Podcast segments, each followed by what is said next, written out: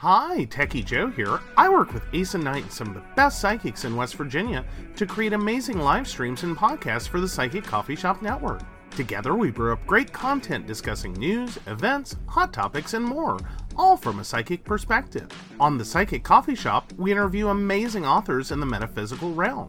Coffee and Tea combines ASIN with Tracy, Dottie, Natalie, or Lady Gwendolyn for the good and the bad of being a psychic. Shameless Self Promotion with Dottie the Psychic talks to leading and emerging YouTubers and business owners in our community. Mountain Bears brings you the latest in LGBT news and politics. The Psychic That Plans answers the question of, well, how a psychic plans. Plus, we're live on air. We take your comments and your questions, including psychic advice questions. Check out our amazing programming, book an appointment with top psychics, and find out all the wonderful things we have to offer at PCSBNetwork.com today. The Esoteric Book Club is brought to you thanks to the support of the members of the Esoteric Archive, specifically Grand Inquisitor Annie K, Grand Inquisitor Samantha, and Soul Rising Studios. Your support helps pay server cost, purchase reading materials, and helps me appease the bees. They're buzzing. They're always buzzing. If you too would like to support the show, go to patreon.com forward slash esoteric book club. Now, let's get weird.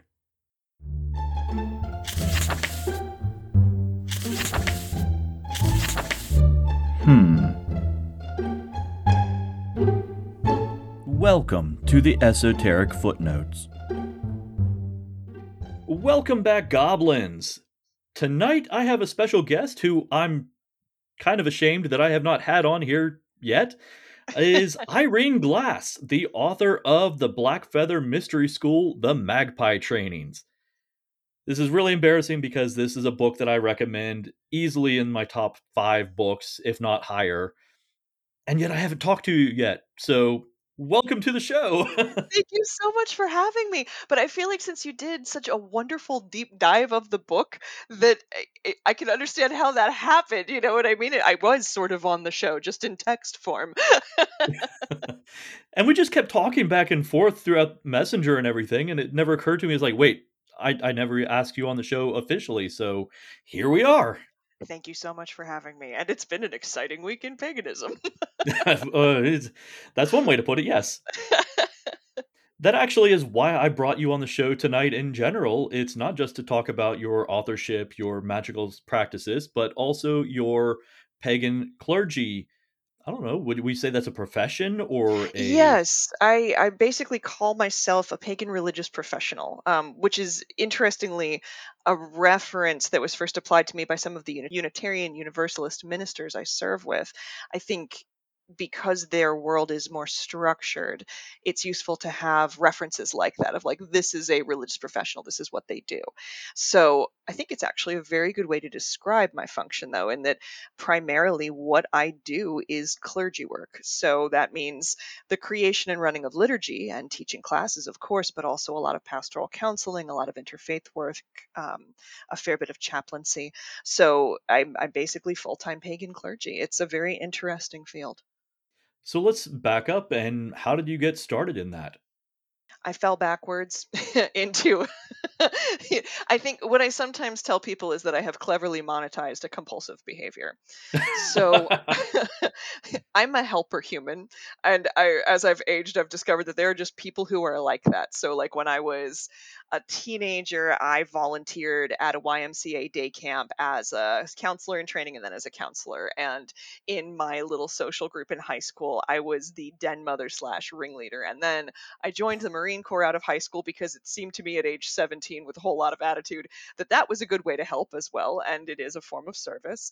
And then while I was in, I was the one who would get the 2 a.m. knock on the door if another Marine was having like a real big meltdown in the middle of the night, I would be the one that they would come to help to have them to have someone talk him down, you know? Mm. So this is just a, a pattern of behavior. And, uh, you know, got out of the military, kept being a, a wild pagan. I was out while I was enlisted. I was one of the first to go through with Wicca on my dog tags. And I began to get involved in the Maryland and Virginia pagan community, started teaching. And I've this is just what I love to do. I like to help. I like to lead rituals. I love to teach. I love seeing the light of magic come on inside of other people. And my helper human behavior in the earlier part of my career manifested in becoming a yoga teacher.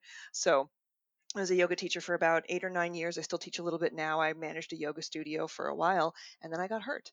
I developed piriformis syndrome, which took me off the mat for three months. And that was my main source of income. I was teaching nine to 15 classes a week. And suddenly I had no income. That's not a field that has any sort of job security, just in case anyone's playing along at home about that. So, fortunately, I had a good friend who basically was like, you know, your brand effectively as a witch is very strong. Have you considered just going full time?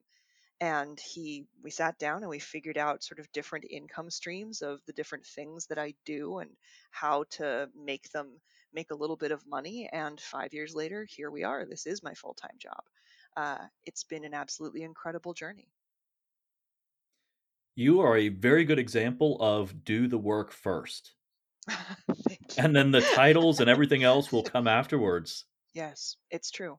That's accurate. And it, what's f- funny about that is that I think a lot of the really good leaders in the pagan community are ones that have just been quietly sort of doing the work and sort of falling up if that makes sense, where we Yeah. suddenly are in charge of, okay, well, now I'm in charge of this group. Now I'm in charge of two groups. Now I'm in charge of a festival. And it's all a very natural progression because most of us are in service to something higher. You know, like for me, I have, eh, there's a Unitarian Universalist phrase, the, the beloved community. We talk about building the beloved community. And that's a thing that I very much believe in. And it's part of why I, I serve and guide and shape and, and give my life and energy to this because I, I really do think that the possibility of a better world involves progressive religion and it involves more holistic and more connected belief systems like paganism and its its whole wonderful family of, of different systems. I think that there's there's a real power in community. And I think on a personal level, I always seek connection, right? I'm one of those kids that never fit in anywhere else. So, you know, I, I build the family that I wish I had. And so, being in service to this dream, I've just sort of accidentally found myself, you know, like, well, I'll just volunteer at this event and help carry tables. And then five years later, you're in charge of it. And that's just kind of what happens if you just show up and chop wood and carry water. Yeah, yeah. There's definitely a, an element of uh, fortunate, unusual circumstances leading up to that too. Yes, and also a collection of luck, no question. I'm Yeah. really fortunate. The region I live in is great. Um, I'm in Western Maryland for whatever reason. It's, I think, a confluence of ah, the different cities that are nearby and being in Maryland, which is a fairly blue state, but also on the western end of it, which is more, which is less built up than as we start Mhm. getting more toward like DC and Baltimore we just have a really amazing location for a pagan community. The scene out here is huge and multifaceted and amazing. And it is such a blessing. And honestly, it's just a big chunk of luck because that's not something you can just generate. Not every region is like this. I know what you're talking about. I've visited Western Maryland a few times, and once you cross that state line, there's nothing there. Yeah. It's just farmland, and you see a house every mile or so. right. So it's it's very remote in places. Yes, it absolutely is. Um, especially, you know, you get out toward like Cumberland and places like that, and it is, it's quite rural indeed. We're uh, right at the, I guess you could call it like the transition point, you know, or maybe half an hour from the West Virginia border. So it's it's a nice mix. We have access to the mountains, we have some beautiful rural areas, and also we have, you know, Frederick, which is a fairly large city, and fair, and several others that are within an hour's drive. So it, it's just it's a really lucky spot in terms of the confluence of energies that come together here. So it's a bit of a drive, but uh, one of these days I actually need to come out to one of your festivals.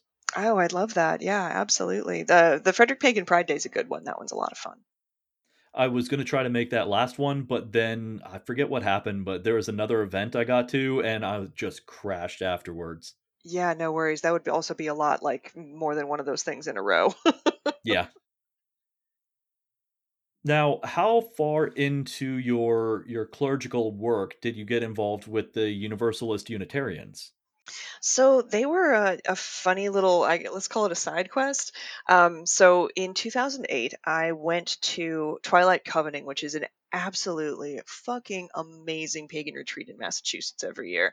It is not a festival, there are no bands, there are no vendors, but it is four days of ritual and focused work. So if you want to go somewhere and really work on your shit, it's gorgeous. It's on top of a mountain in the Berkshires in October, so it's glorious. Ooh. Like it's beautiful and it's oh gosh, it's in its 30th year or so.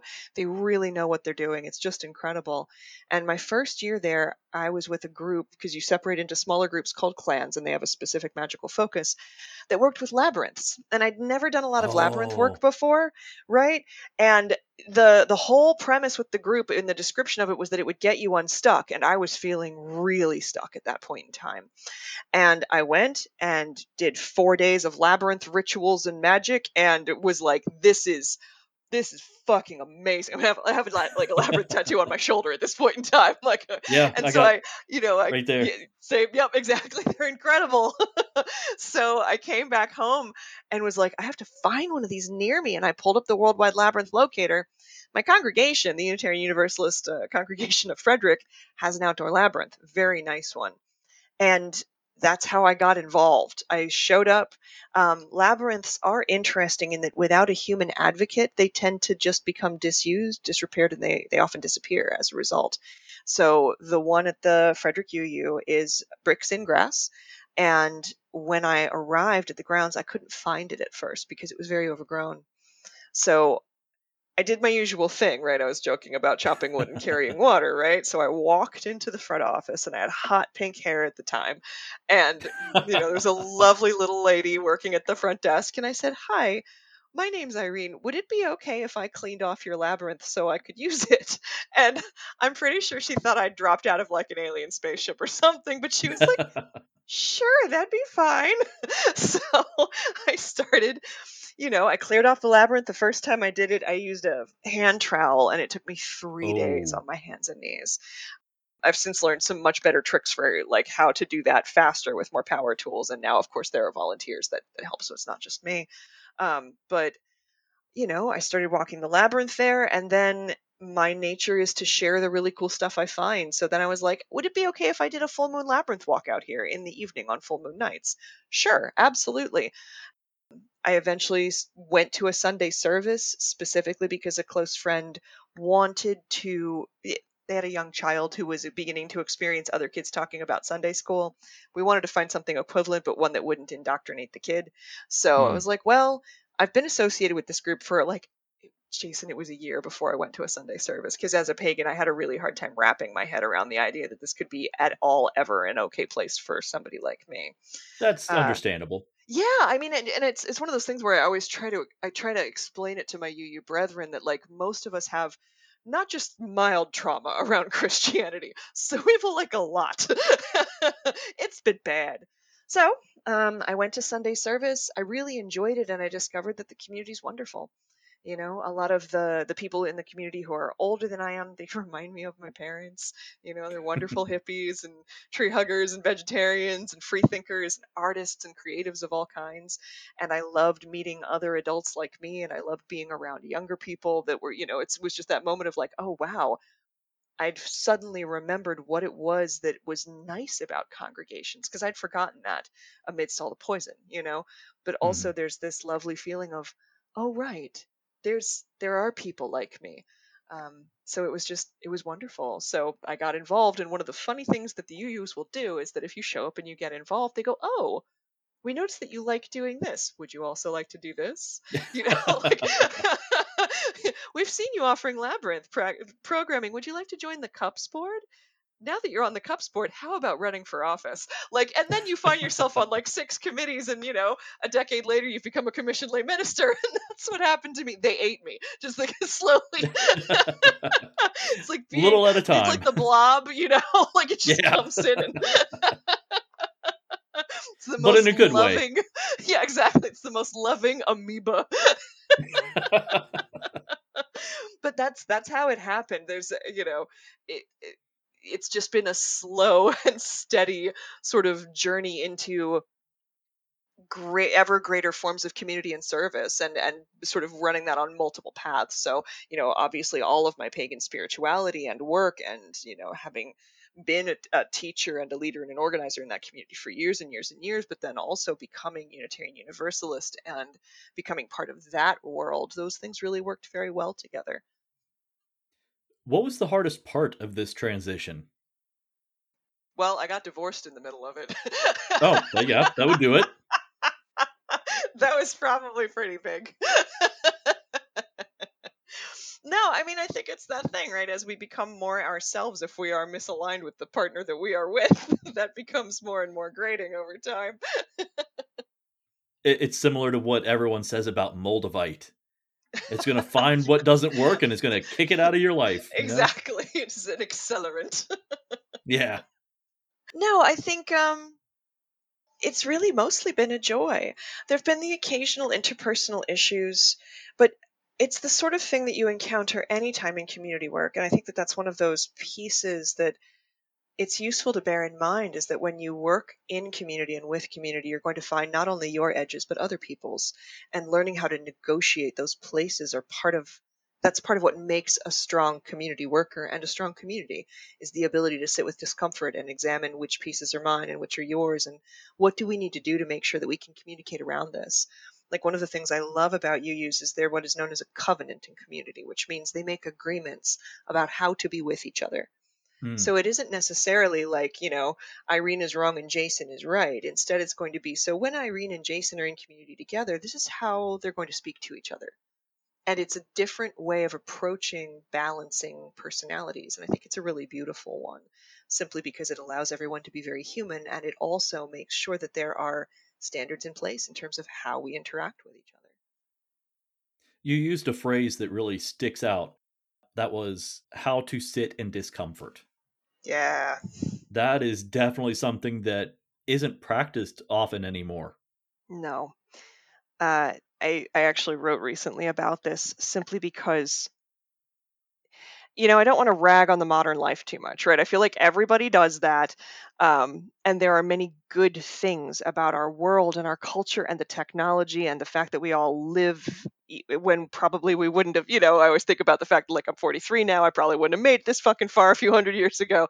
Like, there are many good things. And also, one of the problems with being, at least here in the United States, a culture where we are not necessarily raised in community anymore, and we are a culture where there isn't really good modeling of either listening or conflict resolution, means that we tend to just avoid conflict.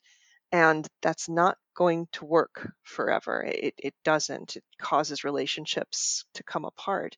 So, unless we learn to actually just be uncomfortable and find some ease and patience with the experience, you know, we don't grow, we don't move forward.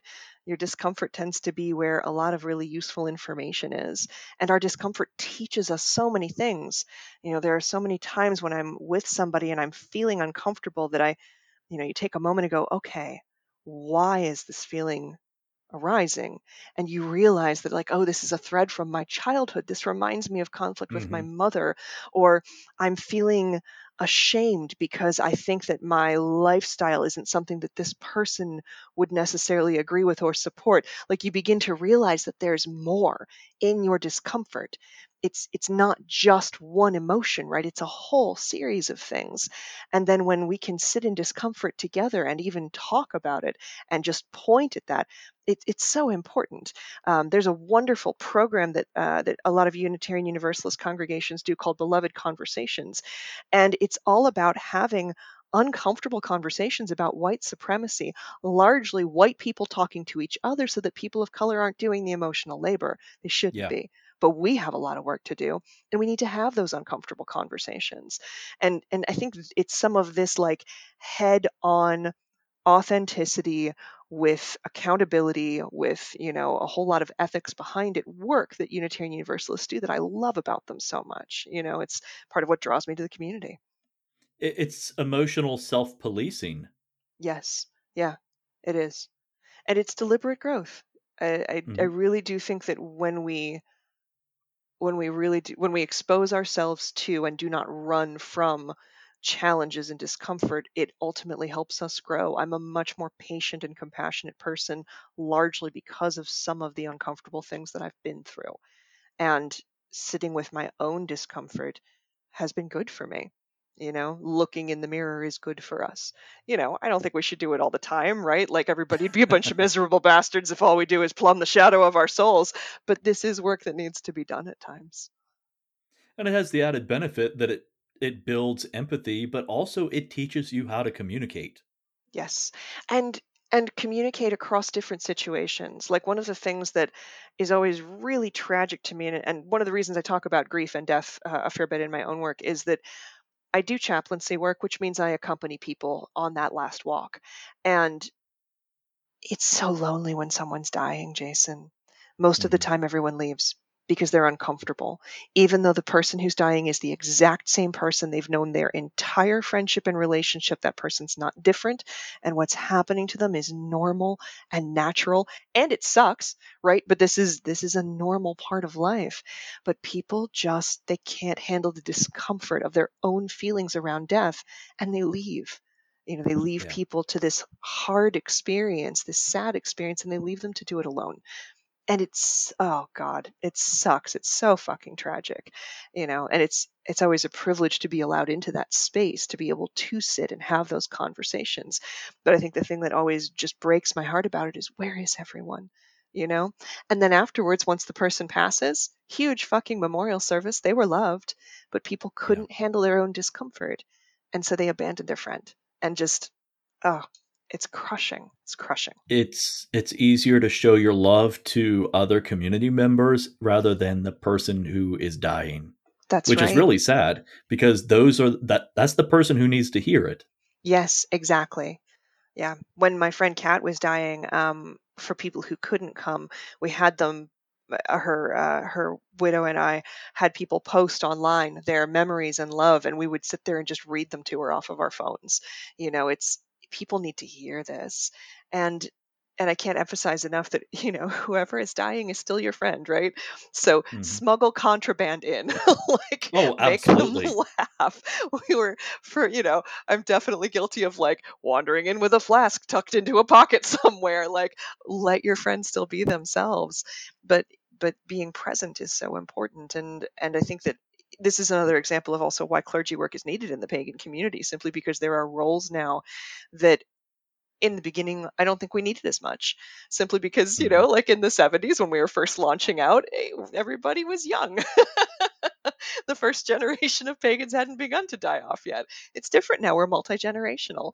You know there's a need for chaplaincy and for people to be able to negotiate these spaces and and hold families as they're going through hard things and that's a type of training that we don't really have access to outside of some place like the Universalist Unitarians. That's right. Cherry Hill Seminary. Yeah, no, it's true. There's not much. Um, I had to go. Th- part of why I've gone through Unitarian Universalist training is that I did not find pagan training to be adequate or some mm-hmm. that is available wasn't accessible to me because of cost barriers. Um, yeah. So Cherry Hill Seminary offers some really good pastoral counseling certificate courses. They have, you know, uh, I think even a, a degree program at this point in time for people who wish to serve as clergy. But all of that is fairly new. Um, I got started in 1995, so for a long time there just wasn't much. You know, we had like Wicca Covens and by Judy Harrow and a handful of books that give you just a touch of stuff around how to how to listen well, how to manage a community. But the truth is that a lot of the skills that are needed for good clergy work are skills. They're things that are learned. I'm not a mm-hmm. natural listener. That's a skill set that I developed through practice. You know, I'm I'm a musician and a performer. I like to teach. I like to speak. Obviously, there's a fucking need for attention buried deep in there somewhere. And uh, but most of what I do as clergy, of course, is listen and ask questions. And I had to learn how to do that. But those skills are they're learnable, they're teachable, and many other traditions of the world have information that's useful on it. Um, hmm the Unitarian Universalist world around they call it spiritual companioning is really wonderful, and it's the idea of walking with someone as they explore their own spirituality. And I bring a lot of that to my practice as a clergy person and I just I wish we taught these skills sooner. I wish they were part of every tradition. Um, it seems like even some of our longer standing Wiccan traditions don't have a lot for clergy work. Like they have, you know, a couple of modules on pastoral counseling, but that's one of those things that can take up an entire degree program's worth of effort, um, particularly when it comes to understanding the limitations of it. So, you know, I just there's more work to do here. I, I think of it as like a, the new frontier in paganism is how can we make good, safe, strong, ethical, self-aware leaders? Because I think that's what's next.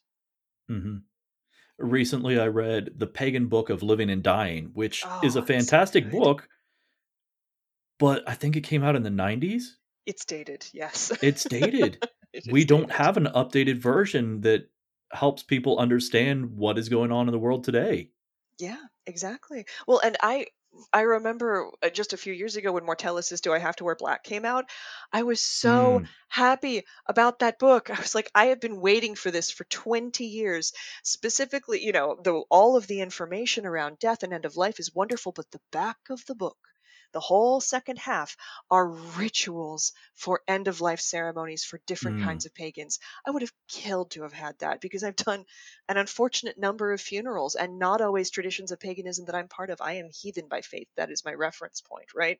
So then stepping in and doing a more sort of eclectic pagan one or a Celtic style pagan one, that's that's not my background. Having a blueprint to follow would have been incredible, but we're only just starting to build these these resources now, and I'm so grateful to Mortellus for putting the book together. It's amazing. Um, we need more like that, you know, more more ways for our clergy to be able to to function well and to serve.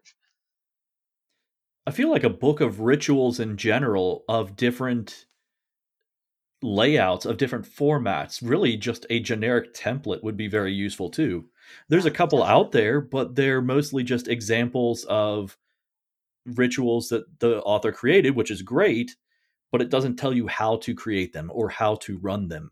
Yes. Yeah. And I think some of that is also just the eh, there are of course differences in tradition and that makes things challenging sometimes but i feel like there isn't enough discussion at this point in time of the nuts and bolts of what it is to run events because that that's hmm not romantic right? It's not mystical. It's making sure that you have everything on your list. It's carrying tables. It's understanding you know what is a truly accessible space what is not. Like that's one of the things that i'm sort of trying to work on in my home community and in communities I visit. Pagans have a tendency to want to stand in circles, which is not accessible to all bodies. yeah. like there's a lot of shit we do I'm like, wow, I got a lot to unpack here. and that's one of those areas. And some of that practicality, I think, just doesn't get talked about because it's just not as much fun to write about. And I do sometimes, I think there's a difference between ritualists who create good rituals and community leaders who are very good at organizing and setting up rituals, right? Like those are not hmm necessarily the same skill sets. So I think some of our books of rituals are ritualists and a the way a community person would write a ritual book is very different, you know. And then it would start with, "Here's your supply list. You're gonna need a crew of six guys." Like, and it's just a very different approach. and it could be the same person, but good lord, it's exhausting if it is. Yes, uh, one thing that I am so grateful for, I've I've served. So I am the president of Frederick CUUPS, the Frederick Covenant of Unitarian Universalist Pagans. So it's the CUUPS chapter at our our congregation, and I think I'm in my twelfth or thirteenth year there at this point. And for probably the first five or six years, it was mostly just me, like offering things and and leading and having occasional help.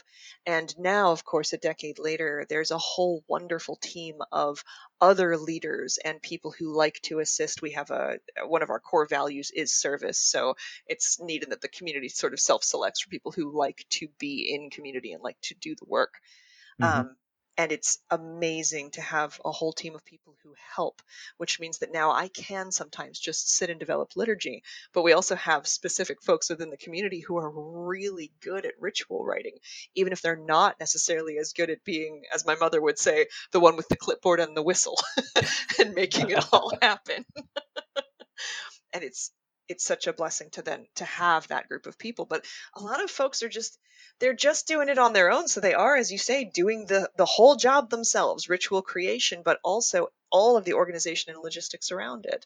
And it's it's tough. I would say that it's one of the arguments for you know for some form of structure within at least larger pagan gatherings it's tough because I, I i like the fact that we're decentralized. I think it prevents abuse of power in many ways. I i like that we don't that we don't put too much weight even in the words of very well known pagans and witches. We are uh, you know what did what was the phrase that was used to describe us? An irreligious disorganization? I like Oh. that. I love that about us um, and also it does mean that that you know people who are in service who are serving the community don't have a lot of support. It's No. normal for our priests and priestesses and priestesses to burn out and that sucks. The good people leave.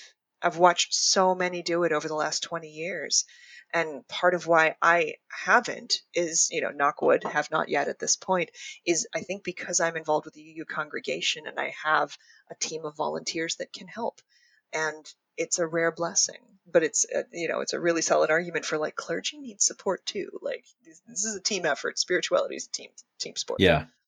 You have a good support structure that isn't just, hey, uh, collecting donations so that you can continue to do your job. It's it's more That's than right. that. That is very much part of it, but there's a lot of background stuff that needs to be done. Yeah, absolutely. I think anyone who's run any event understands, you know, it's our rituals uh, generally draw on the lower end 75 people and on the upper end like 150 to 200. The infrastructure for a ritual of that size is significant, particularly if you want it to be, you know, one that has a lot of smells and bells, like our Samhain ritual is fairly elaborate because it should be. It's Samhain. It should be glorious and tragic and full of grief and beauty, you know. So if that's the case, it takes a lot of people to make that happen. And it's hard to predict like how do you how do you adjust the logistics for something that's like, oh, it could be 75, it could be 200. We don't know. yes. There's a, a big balancing issue in between there. Well, and when I'm teaching ritual construction, I talk a lot about that, and that a ritual for up to 10 people is very different than a ritual for 11 to 30 people, is very different than a ritual for 30 to 100 people. Those are not the same rituals, and the more people you have, the simpler everything has to become. So, a group of 10, you can have a really elaborate 12 phase descent of Inanna, crazy bullshit sort of, you know, it can be very elaborate. When I had a working partner, and I, I did for years, we would do absolutely ridiculous multi level rituals because you can, right? If there's only like two or three or four or even up to 10 people, it can be really, really elaborate. The more people you add, the simpler it has to become, and it needs to be understandable on a on a ritual theater sort of a scale. So, not theatrical necessarily, but symbolically rich so that it Mhm. translates well across a large crowd. Especially if you want every member of the crowd to participate in some That's way. That's right. Yes. And I uh, personally detest rituals where we are standing or sitting and watching someone else have a ritual. Mhm. Unacceptable. Like, ritual should be something that triggers a transcendental experience, in my personal estimation. Like, this is an opportunity to connect, and everybody present should have that opportunity. And the whole point of the ritual is to create the right container for that transcendental moment. So, yeah, the math changes and the structure changes a lot. Well, if you're just standing there watching someone else have a ritual, that's no different than a sermon. Yeah, and it's god awful. I, still remember I um hopefully no one's gonna get angry at me for this. So 20 years ago ish, there was a full moon on Halloween night, and I was with a working group at the time. I was fairly fresh back from the military. And we decided to go to Salem for Halloween for the full moon, right? And Salem for Halloween is fun. It's madness, but it's fun. But I, we were so excited they were going to do a ritual out on Gallows Hill, like 600 witches, and it was terrible. It was so bad. Oh, It was so bad. There was a great spiral dance that started it in, but then it really was 600 witches watching five people have a ritual. mm. It was awful. and that's always been one of my reference points of like, nope, I'm not doing that. That's that's not a good thing to do. I've had a lot of people tell me about Salem at Halloween, and they're like, "Oh, it's so much fun, and it's so busy, and there's so many people." I'm like, "Really? That's that? That's fun? Like, what did you do? Oh, I watched this thing, and I did saw someone do this thing, and it's like, well, okay, what did you do? You know, you, you went there for a reason, not to watch. That's that's why you're there. Yeah. I when I was in um, Revel Moon, and I think a little bit when I was in Cassandra Syndrome, we used to go up and play, uh, which are both pagan bands that are no longer. We would go play the Salem, Massachusetts, uh, the Eastern Mass Pagan Pride Day, um, and it was just starting to get into the Halloween season, and I actually really enjoyed that more because a lot of the fun things that come into Salem during the autumn were present, but it wasn't the full madness of Mm. Halloween in Salem, you know, which I which I have experienced once, and a little bit like uh, New Orleans should be experienced. It's incredible. and also, it is specific to taste. Yeah.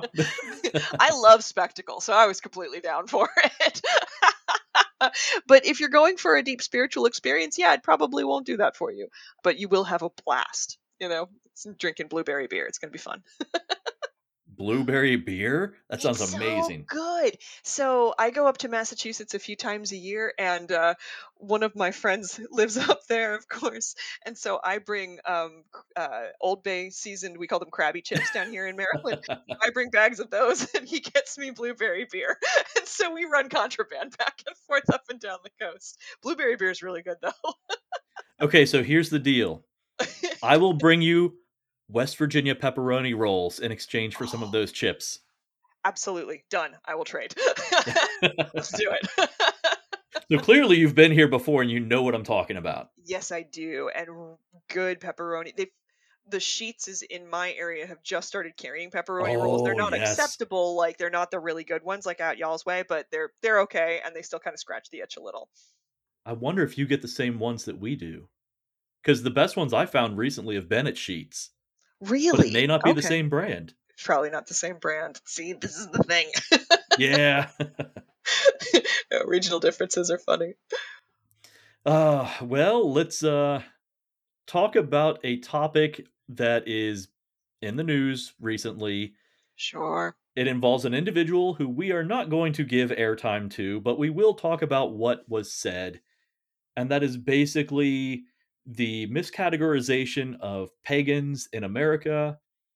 Uh, long story short, basically, this individual wrote an article in a very large newspaper, which surprisingly published it. Yeah.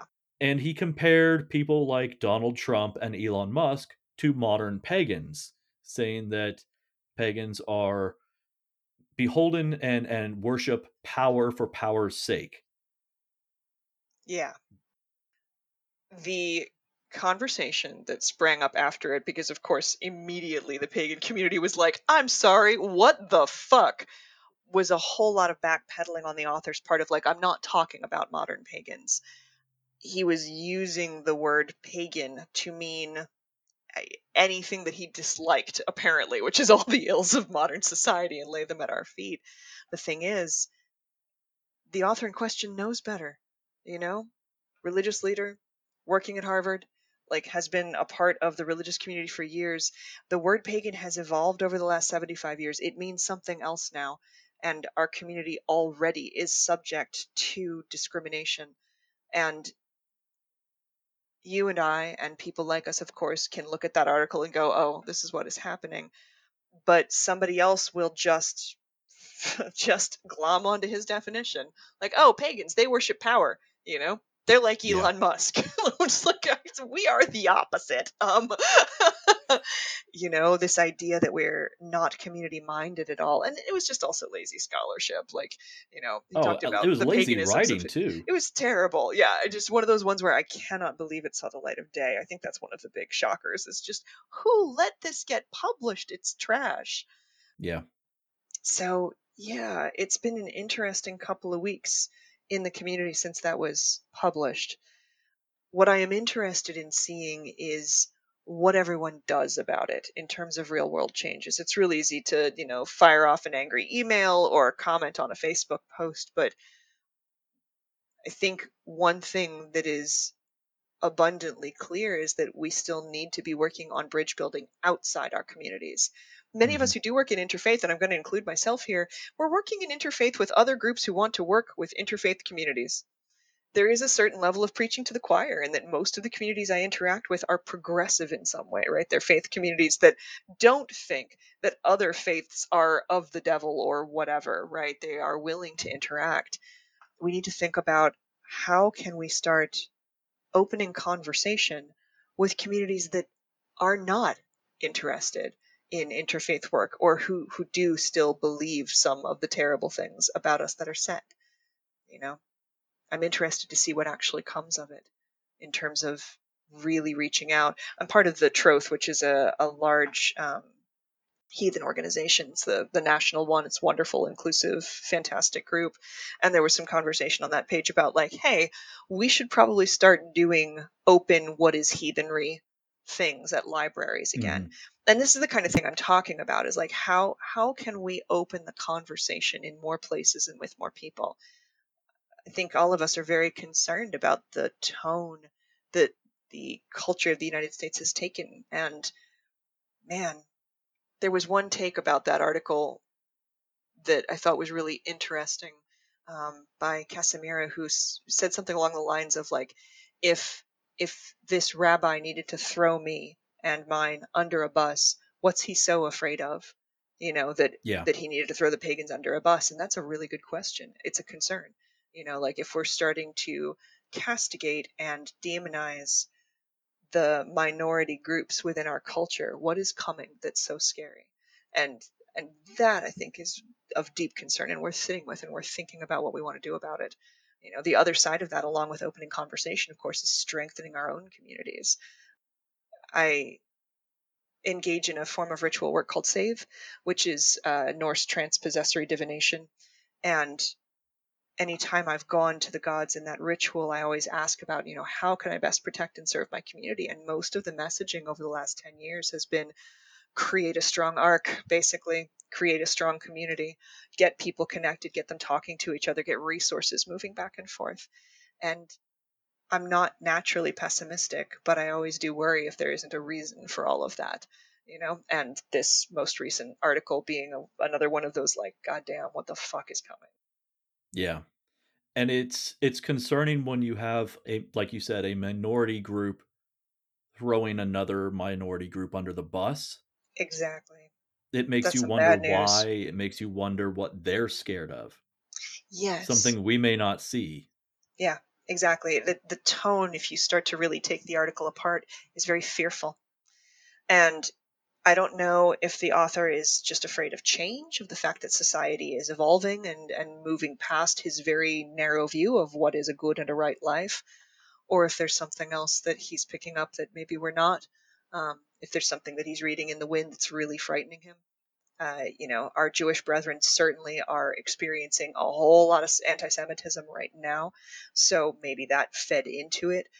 Either way, it's not a good sign. The article was so I don't want to say that it was pointed, but it was very direct in places. It almost makes me wonder if pagan wasn't a term that was used as an allegory for something else. I know it definitely did not sit well with pagans, but I feel like you could almost replace the word pagan in there with fascism and it would be surprisingly accurate. Yes, yeah, that's a really good point. Well, and I think that that's also a, a good illustration of the fact that this article would never have been published if if what had been used in place of pagan was any other belief system. So if you put Mhm. Baptists in there, that would never have seen the light of day. Never. Yeah. You know, some of why it was allowed to happen in the first place is because we are a minority religion. Eh, and only sort of, right? Like that's the crazy thing. Everybody knows a pagan now. Like we're one of Yeah. the largest growing religions in the in the world, but because we are decentralized, because there isn't a whole lot of power slinging on a, a high level, because we're not sponsoring politicians or whatever, we can still get thrown under the bus this way. Yeah. That's one thing that monotheistic religions are really good at that we probably should be taking a cue from is they're very good at being loud and saying, "Hey, look at me." Yes. They tend to do it at unflattering times, but they're also very good one, about when they're doing charity work. You know, they say, Yes. "Hey, here's something we're doing for the community, for people who are not of our faith." But just get that word out there that you know they're not the only ones doing this. Yeah. No, I I'm always eh, I, so I run a, a pagan pride day and I've always thought it was really wonderful that one of the important things that pagan pride day does is some sort of a charity thing. So like mine does a food drive and then we do also a drive for donations for a local animal shelter. And I think it's really important that that we do support our local community regardless of what faith path they follow simply because you know i as one of the organizers i get the cool feeling when we pull up with a giant van full of donations and drop them off and i get to say these are from frederick pagan pride day. Because Mhm. that's not normally what they hear right? Like this this very real work of caring for community it is something that does help protect you if things get ugly you know You probably get the follow up question: This comes from where? yes What is Pagan Pride Day? You know, yep and then you get that opportunity because they're already interested. They're listening. That's right. Yeah. I think it's really it's it's vital, you know. And I would say that outreach festivals are are one of those things that I would like to see come back a little bit more. You know, the plague kind of killed off well, sorry, I shouldn't call it the plague. The COVID-19 pandemic killed off a lot of the the community building that was going on. Some things have returned, some things have recovered. Not everything has though. Um, I would love to see a few more pagan prides come up. My region used to have three. We have one now, just mine. so like there is a need for this especially since the pagan community continues to grow. Um, i think part of why my own CUUPS chapter is so large is there are just so many people that are looking for a way to plug in and because we are decentralized because we often don't have buildings that we're working out of it can be hard to find other pagans anywhere other than online and the online community is you know a blessing and a challenge in in its way the lack of centralized building is definitely a big hindrance for a lot of people, especially locally, man. I tried to put something together with friends, and that's what we all came down to. We had plenty of ideas, plenty of motivation, but it's like, okay, well, I live in a one bedroom apartment. Where are we going to hold this? Exactly. Well, and I think that's one of the things that I always eh, that comes up sometimes. So uh, the CUUPS chapter, of course, does fairly large events at the congregation, and one of the things that gets commented on is how nice we always leave the building. And some of that, of course, is the pagan virtue of treating the land well and cleaning up after ourselves. But the other piece is that having a building is a privilege, and we are hmm more than happy to help take care of it and to help pay for it. Like we don't normally get to do this and it's also part of why i think if if you are at all open to Unitarian Universalism as a philosophy, becoming involved with the UU congregation is an amazing way to be able to serve, you know, sort of two communities at the same time. Um, UUs and pagans are a natural match. Uh, we tend to share a lot of the same values and priorities, so it ends up being a really just a, a beautiful connection point. Um, but you know, one of the things that that we really struggle with is location um, and many times, even if we don't become part of a UU congregation, they rent their buildings at quite reasonable rates. So there, if you if there is one in the region, I encourage people like go talk to your local UU, see if they'll let you rent the their hall out. Like that's probably going to get you the space you need, and from people that whose ethics you would actually agree with. You know. That that's important. Very, very Yes, important. very Uh, much so many so. times the people that have physical locations don't necessarily have the best morals or ethics. No, no, and I think that there's a good deal to be said for for wanting a spiritual activity to occur in a space where spiritual activities fit well. Um, hmm you know, rituals in conference rooms and libraries and fire halls are doable. And also, if you have access to a space that is regularly used for worship, it feels different and it's a good kind of a feeling. Yeah. You and uh, John Beckett both speak very highly of the the UU congregations. Yes, yes, John and I have that in common.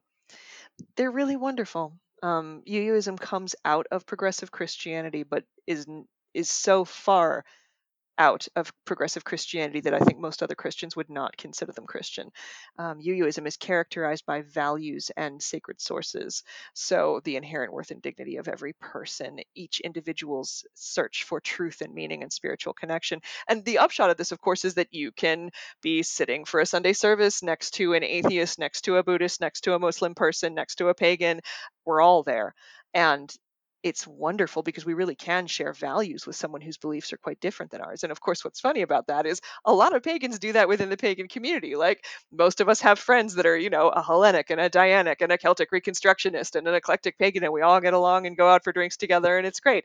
The UUs are just like that. So it's, it's part of why it's a very natural fit. Many of the exact same things that govern how they interact with each other are the exact same things that govern how we interact with each other. So it's a, it's a very nice mix. I have to look into that a little bit more for the local area. Yeah, I mean, it, you know, hopefully you've got one. It's been a while since I looked, but last time I looked, the UU congregation was actually renting out another church. yep, that's real too. So yeah, All it would be like subletting, I guess, almost. yeah, But yeah, exactly.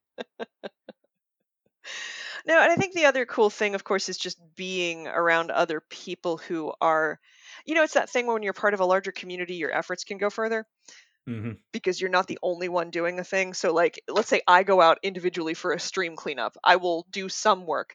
But if I go out with a team of 20 and do a stream cleanup, holy crap, you know, the same amount of effort on my part with this group of people creates so much more impact. And this is the beautiful thing about being like part of a communicate. Uh, the sorry, a beautiful thing about being part of a congregation is that your own efforts just go so much further. You know, hmm you, so much more is possible. Well, where should we take this conversation now I don't know. I hadn't intended to make like an advertisement for UUism, but I guess that's just what happened. So, uh, I mean, no, that's okay. That's, that's great. It, it's. I don't think it's a group that many people necessarily know about Yeah. because, again, they don't really advertise they do loudly. not. No, well, uh, you know, it's the the same sort of prohibitions we have against proselytizing. They do too. There's a running joke that it's like the best kept secret, you know, and sort of involuntary. Like one of my favorite advertising campaigns they did for a while was that you might be a, a UU and not know it, and it's true. Like a lot of people are. Like, do you think people are entitled to, you know, to believe whatever they want and search for truth and meaning in their own way? Like, yeah, definitely. Well, that's a UU thing. Fucking really? Oh, okay. No, I don't know. Let me think. I'm trying to think if there's anything really good to say about if there's anything to say about clergy work within paganism that hasn't come up already. We need more of us, you know, always. The community is growing. One of the things that I've observed in many communities is we struggle with having programming for all ages. It's rare to find a community that has children's programming, programming for families. Uh, so much of pagan ritual was designed with adults in mind. But the sad Mhm. truth is that if we don't allow our children to be part of our world, we will not continue. You know, being being raised pagan should include being part of the pagan community. And there are some places that do it well. You know, Earth Spirit up north in Massachusetts springs to mind. They uh, are very good at like rites of spring and some of their larger gatherings of always having children's programming. But it it's rare. It's rare and it's needed. We need more people who know how to spiritual companion, who can sit with other people when they're struggling and just listen and hold space and embody the best of our faith tradition in order to support them on their journey. You know, we need more ritual leaders, we need more teachers. We're growing. Yeah. and and there's there's a lot of need out there. we're growing and, and we're in a really challenging cultural time, you know? So yeah, there's a, a need a great need for bridge builders and for strong hands. I know the children's programming has been challenging in our area. And I and by our area I mean mostly West Virginia because I know at least one person who is willing to teach children paganism and magic and Wicca and they have a full religious program that they can do but they have those kids their parents have to sign waivers and have to sign release forms because they've had fallout from other religious organizations Oh saying that my gosh. indoctrination so they have to cover their own asses saying hey no we have permission from the parents Right. this is all above board Nope, that's real. And, uh, you know, I think some of it is also scaling paganism and finding really good ways to bring children into ritual spaces. I know that one of the things that we always think about is how do we build a ritual? And by we, I mean sort of the Frederick CUUPS ritual team. How do we build a ritual where a five year old can get something out of it and a 75 year old can as well? Like, how Mm, do we build that space? And that it's it's a unique form of ritual structure when we're when we're creating something like that. Um, I'd also love to just see us get to this point where, like, you know, how in most sort of, I guess let's just use the term Christian, but like Christian services, if a baby starts wailing, the parents will just quietly take the kid and walk out, and it's totally normal.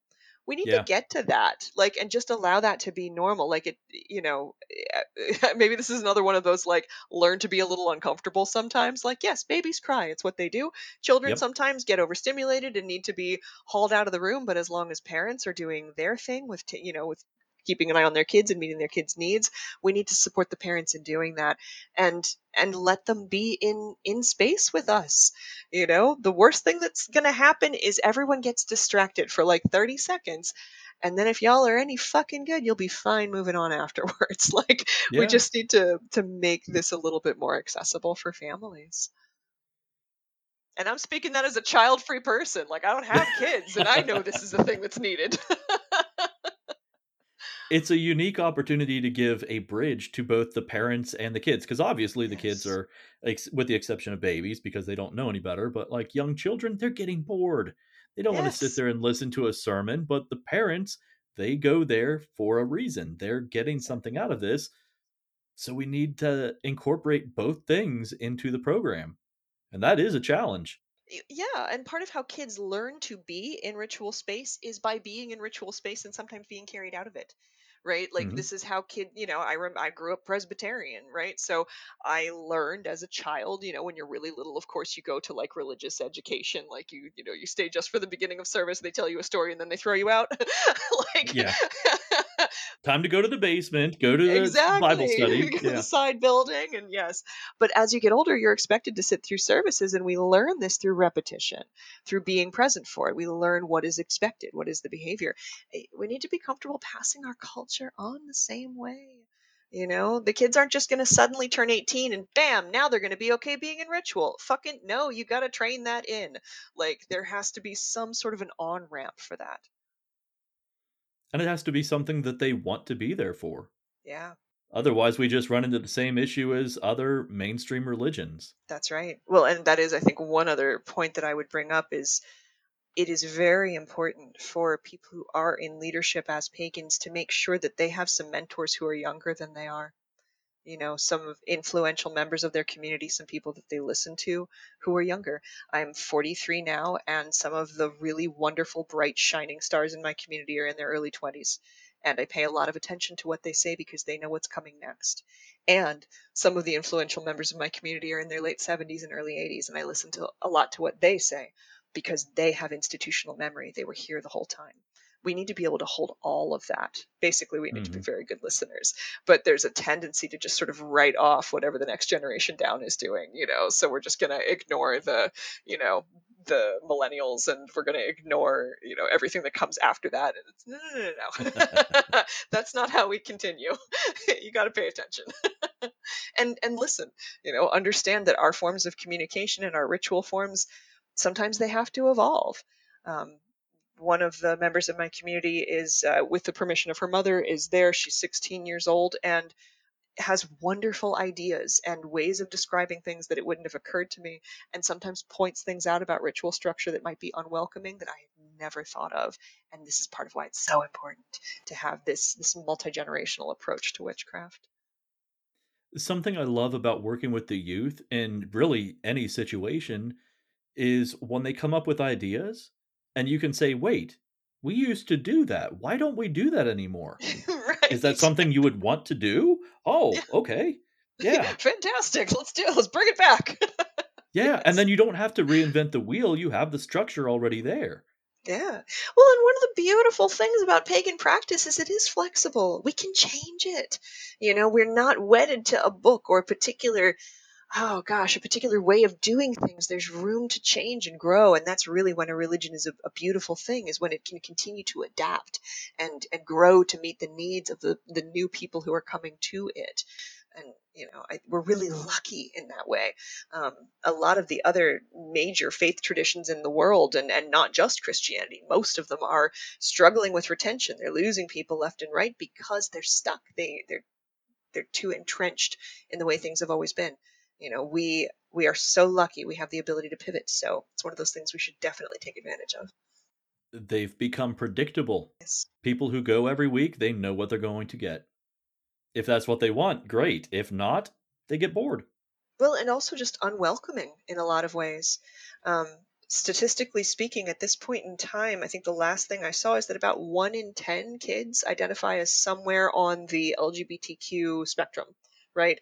So Mhm. somewhere queer, genderqueer, gay, bisexual, somewhere in there most of the world religions at this point in time do not still do not welcome queer people even when we're beginning to realize that that queerness is just an inherently human thing. It's part of who we are. It's normal. It's everywhere. And it's absolutely verboten for some of the major religions. So if you have at all like weird feelings about your gender or you're trying to unpack something about your sexuality walking into a lot of spaces that are strictly binary that have very strict ideas around what romantic relationships look like, it's just not accessible at all. And and regardless of what you decide for yourself, having someone who just listens, that is sometimes all you need. Yeah. I love the phrase to meet people where they are. Mhm. Like I love that and that's I strive to do that to just just meet people where they are, you know, and and allow that have the grace around wherever they happen to be. I feel like that's a good place to wrap up the show. yeah, I feel like we came to a good Very spot. cathartic right there. well, thank you so much for having me, Jason. It was really nice to sit down with you.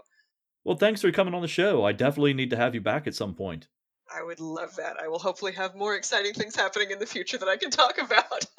Well, in the near future, you should have a new book coming out, right? That is the goal. I'm yeah, I'm at the very last bit.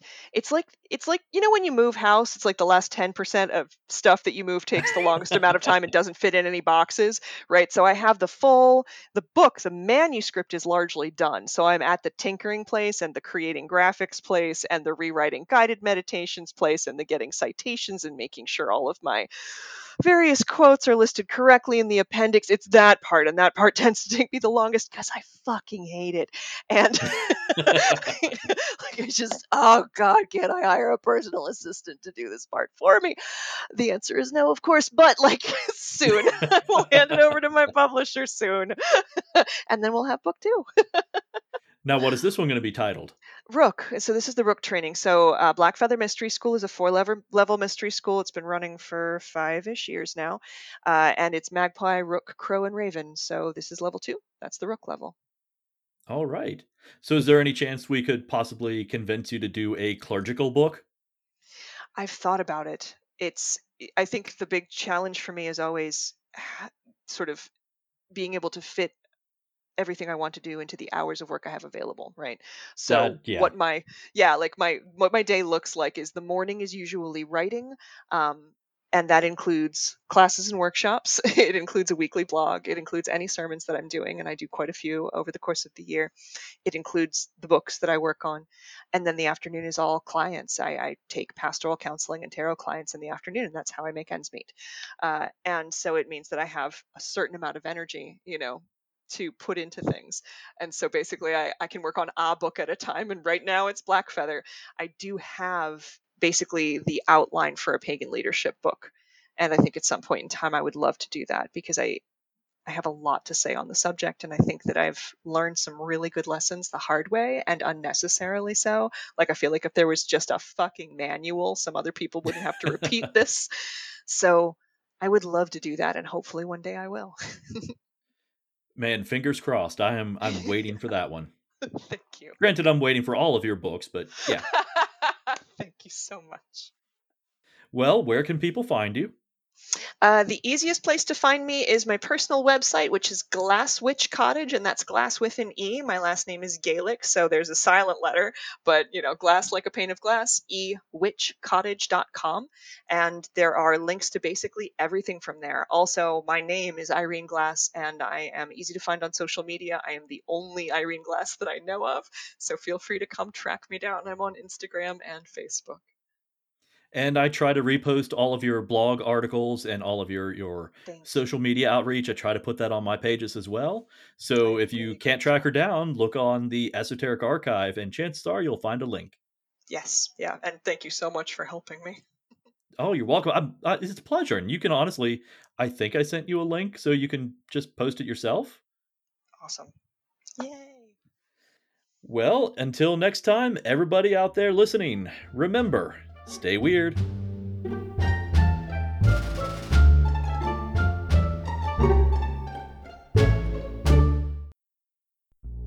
Hey everyone, Natalie here from the Pendulum's Path. If you need guidance, direction, spiritual connection, or more, then listen up.